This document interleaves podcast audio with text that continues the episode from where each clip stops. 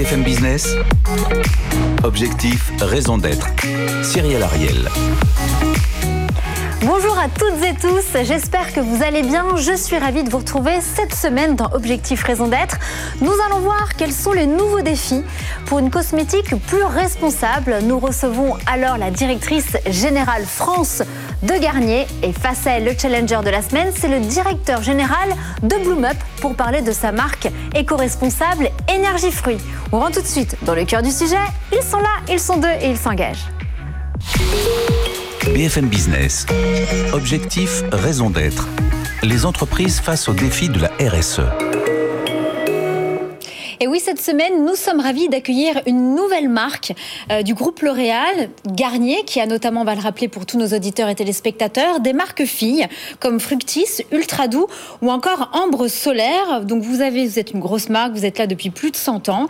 Et en face de vous, vous avez Énergie Fruit, qui appartient donc au groupe Bloom Up. Vous avez 8 ans, alors vous voilà, vous vous revendiquez Made in France, c'est 100% d'origine naturelle. Et il faut le dire, Maxime Vinaz, vous êtes un ancien du groupe L'Oréal. C'est important à spécifier. C'est vrai, tout à fait, j'assume.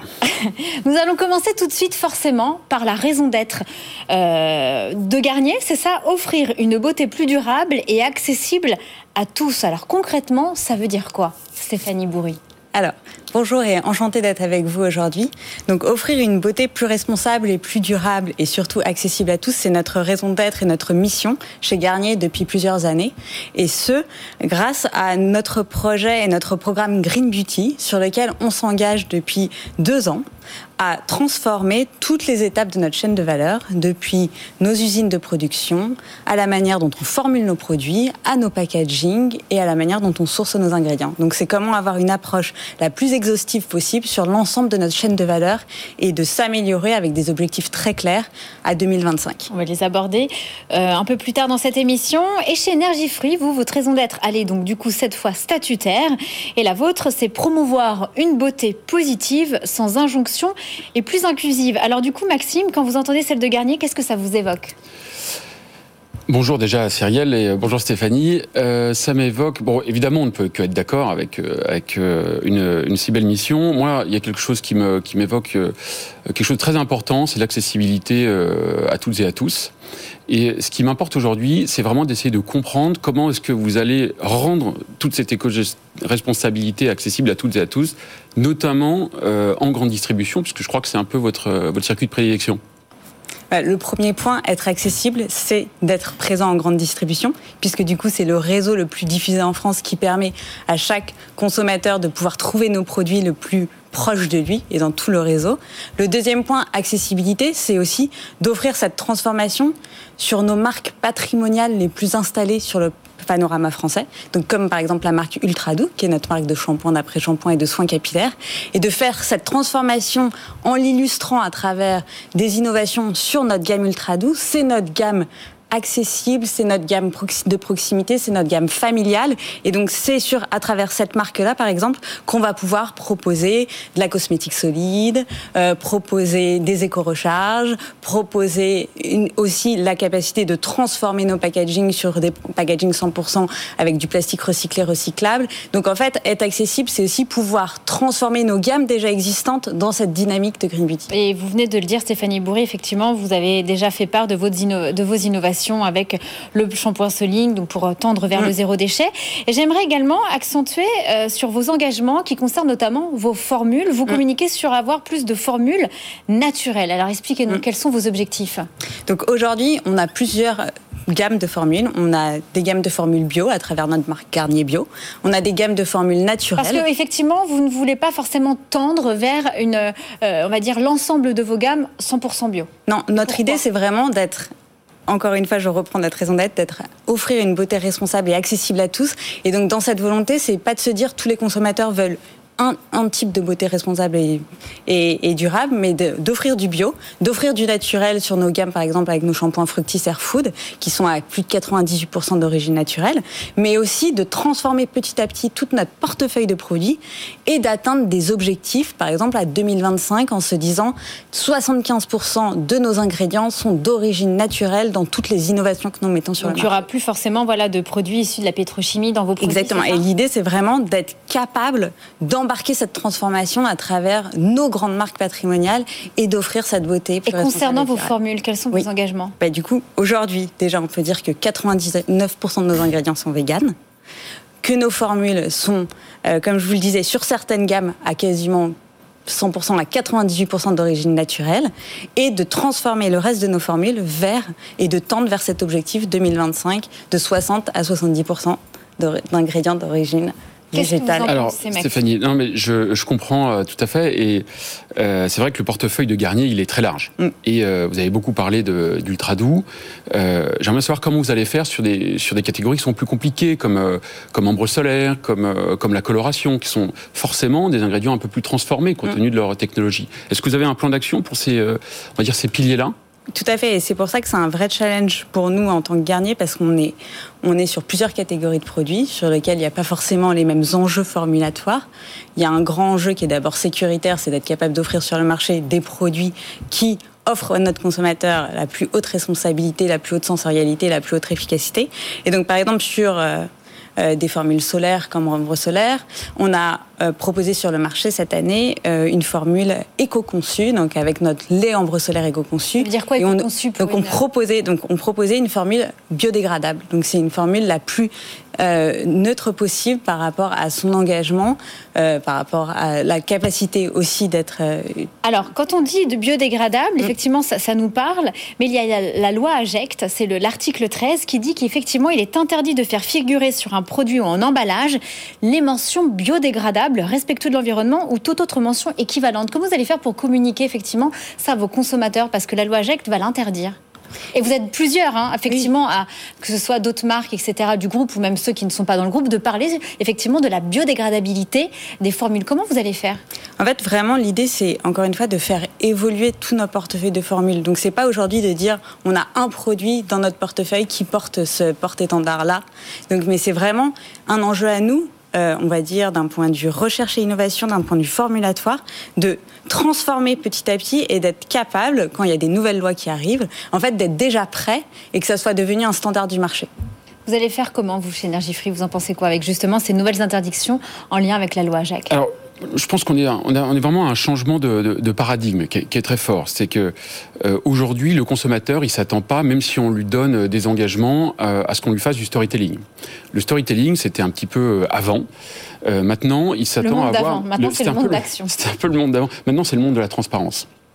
Et je pense que le meilleur moyen encore de communiquer ces engagements, c'est d'être ultra transparent sur ce qu'on fait.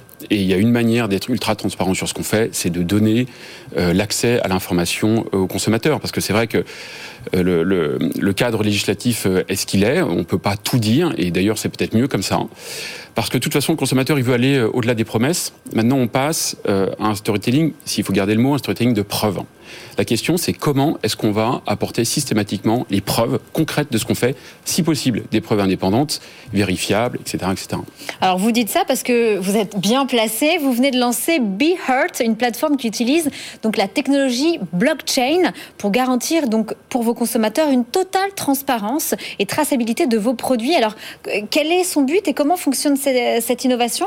Est-ce que c'est quelque chose dont pourrait, par exemple, s'emparer, euh, bah, à commencer par les marques du Bon, déjà, la technologie blockchain, euh, c'est une technologie qui est accessible à tout le monde, donc euh, il suffit que euh, Garnier ait envie de s'en emparer pour le faire. Ce sera relativement simple, on pourra les aider s'ils le souhaitent. comment ça marche? C'est très simple, il y a un QR code sur chaque produit qui va être flashé par un smartphone, et ensuite c'est une web app, c'est-à-dire qu'on n'a rien besoin de... C'est comme les menus. C'est comme les menus des restaurants, sauf qu'on a accès à un peu plus d'informations, parce que, pour reprendre cette image, vous téléchargez un plat, vous visionnez un plat, vous aurez accès à l'ensemble des ingrédients qui composent ce plat et vous aurez accès à l'ensemble des fournisseurs qui composent ce plat. Voilà, donc en fait, on va donner en temps réel et de manière spécifique, c'est-à-dire que chaque produit est unique, hein, tout autant qu'il appartienne à un lot spécifique, la totalité des ingrédients euh, qu'il contiennent, mais surtout, c'est basé sur un, un réseau qui s'appelle la blockchain et qui va rendre les informations auditables, vérifiables et surtout non pas donné par énergie fruit, mais par l'ensemble des euh, fournisseurs d'énergie fruit. C'est-à-dire que nous, on dit rien, on dit juste aux consommateurs, vérifiez par vous-même ce qu'il y a dans nos formules. Donc en fait, ça va peut-être un cran plus loin du coup, parce que vous, par contre, dans le groupe L'Oréal, effectivement, vous avez commencé en juin 2020 avec votre affichage de l'impact environnemental et social de vos produits capillaires. Euh, ça a commencé en France, en Allemagne. Quand on voit justement que ces nouvelles, euh, on va dire ces jeunes, quoi que vous avez 8 ans, bon, ils ont une centaine d'années, mais voilà, s'emparent effectivement de, cette quête de transparence, on le voit que finalement c'est dans tous les secteurs. Est-ce que c'est quelque chose auquel vous songez au groupe L'Oréal ou vous êtes plutôt en interne en, disant nous avons notre impact, notre affichage environnemental et social, on attend déjà de déployer peut-être euh, dans le monde pour euh, peut-être s'intéresser à la technologie blockchain? En, tout cas, euh, la technologie blockchain ou d'autres outils, aujourd'hui, Maxime a raison, on a absolument besoin d'apporter cette transparence à nos consommateurs parce que c'est quelque chose qu'ils demandent, c'est quelque chose qu'on leur doit en tant que grande entreprise de cosmétiques. Et donc nous, euh, il y a un an, en effet, on a lancé en fait notre euh, scoring de l'impact environnemental et social sur nos produits capillaires Garnier, qui est un outil que les consommateurs peuvent trouver à travers des QR codes également, mais aussi sur notre site internet où depuis bah, depuis un an, en fait, on leur décrypte la liste d'ingrédients. Donc, on a la même transparence sur la liste d'ingrédients qui composent nos formules. Et en plus, on a réalisé un outil qui permet de dire, comme un peu le Nutri-Score en alimentaire, entre un score A et un score E, comment se trouve chaque produit, chaque formule qu'on a aujourd'hui sur nos marques capillaires et qui permet de décrypter l'impact social et environnemental qu'a ce, ce produit. Et du coup, est-ce que vous allez euh, forcément le déployer à d'autres pays? On va le déployer à d'autres pays, on va le déployer sur d'autres marques, on va le déployer sur d'autres catégories. Et l'important pour nous, c'était euh, c'était de réussir à bien le piloter, de bien l'expliquer à notre consommateur, et qu'en fait les gens comprennent en fait la raison pour laquelle on le fait, et surtout le système de notation. Et l'autre point qui est important à noter, c'est qu'en fait on est en train de travailler avec les autres entreprises du secteur. Euh, pour créer un consortium et se mettre d'accord sur une méthode d'évaluation tous ensemble et que cette méthode d'évaluation soit de manière euh, euh, partagée avec la même manière de transparence et de communication euh, au ça, sein de Ça, c'est très intéressant. Je suis sûre que ça va intéresser notre, notre débriefeuse de la semaine qui va venir dans quelques instants. Et pour terminer cette première partie, on, nous allons parler forcément de, du côté vegan friendly. Non pas que ça me concerne bien que, parce que tous les deux, vous êtes engagés. Alors, pour vous, alors le cruelty free, c'est un claim un peu galvaudé. Pourquoi, Maxime? Alors, je n'irai pas jusqu'à dire galvaudé, mais c'est vrai que, en tout cas pour nous qui sommes en Europe, savoir que le non testé sur les animaux, c'est là aussi une obligation euh, réglementaire. Donc, euh, d'ailleurs, c'est plus autorisé de se claimer cruelty free hein, euh, en Europe. Vous venez, par contre, voilà, chez, chez Garnier, en mars 2021, vous venez d'obtenir cette certification, le Cruelty Free International. En fait, on a obtenu cette... alors, je, réagis, désolé de vous couper, Maxime. on a obtenu cette certification pour la marque Garnier dans tous les pays du monde où la marque Garnier opère. Qui est donc coup, elle pas, la même chose. Et la marque Garnier n'opère pas en Chine. Et du coup, c'est cette capacité de montrer à notre consommateur euh, une approche homogène sur la marque, sur l'ensemble de son portefeuille de produits dans tous les pays. Maxime? J'entends le point. Nous, on a décidé d'aller un petit cran euh, plus loin en étant euh, cruelty free et vegan à 100%, certifié par la PETA. Donc là aussi, c'est important d'être certifié mm. par, euh, par un organisme indépendant, reconnu comme tel. Et, et, du coup, je pose la question à Garnier Avez-vous l'ambition de passer vegan aussi à 100% Parce que je crois que c'est une démarche mm. dans laquelle vous allez, et ne pas tester sur les animaux, c'est bien, mais ne pas utiliser de matières premières d'origine animale, c'est presque encore mieux. Surtout sauf, que c'est pas indispensable. Sauf que Ultra Doux commercialise du shampoing avec du miel. Donc est-ce que voilà Alors je vais répondre puisqu'il y a deux questions. D'une, nous on est très fiers d'avoir eu cette certification Cruelty Free International sous le programme Leaping Bunny parce que du coup, comme vous le dites Maxime, c'est une certification sur laquelle on a été longuement audité. On a passé plus de deux ans à montrer à cette organisation tous nos formules, tous nos euh, fournisseurs qui nous fournissent tous nos ingrédients pour nos formules. Et cette euh, certification, tous les ans, on doit la renouveler, c'est-à-dire qu'on doit aussi embarquer avec nous tout un réseau de fournisseurs qui, tous les ans, doivent être dans la capacité de montrer cette transparence pour pouvoir continuer à avoir cette certification. Le deuxième point sur le vegan, on a aujourd'hui 99% de notre portefeuille d'ingrédients qui est vegan. Et en effet, le 1% restant, c'est le, miel. Mais parce qu'aujourd'hui, dans certaines gammes de produits, en, particulier Ultra Doux Trésor de miel, et eh ben, le miel fait partie constituante de la formule. Et en fait, on en est fier. Et notre objectif, c'est pas d'enlever le miel, parce qu'aujourd'hui, le miel a des euh, propriétés très intéressantes sensoriellement qui plaît beaucoup aux consommateurs. Eh bien, merci Stéphanie Bourri et Maxime Vinaz. Il est temps d'accueillir notre débriefeuse de la semaine. BFM Business. Objectif, raison d'être. Le débrief. Et nous sommes ravis d'accueillir encore une fois, toujours dans les émissions de cosmétiques, notre débriefeuse Candice Collin. Je le rappelle, vous êtes la fondatrice de la plateforme Clean Beauty qui revendique tout de même un million d'utilisateurs, mais également de la plateforme Beautylytic. Alors concrètement, Candice Collin, qu'est-ce que vous en avez pensé de tous les engagements de Garnier?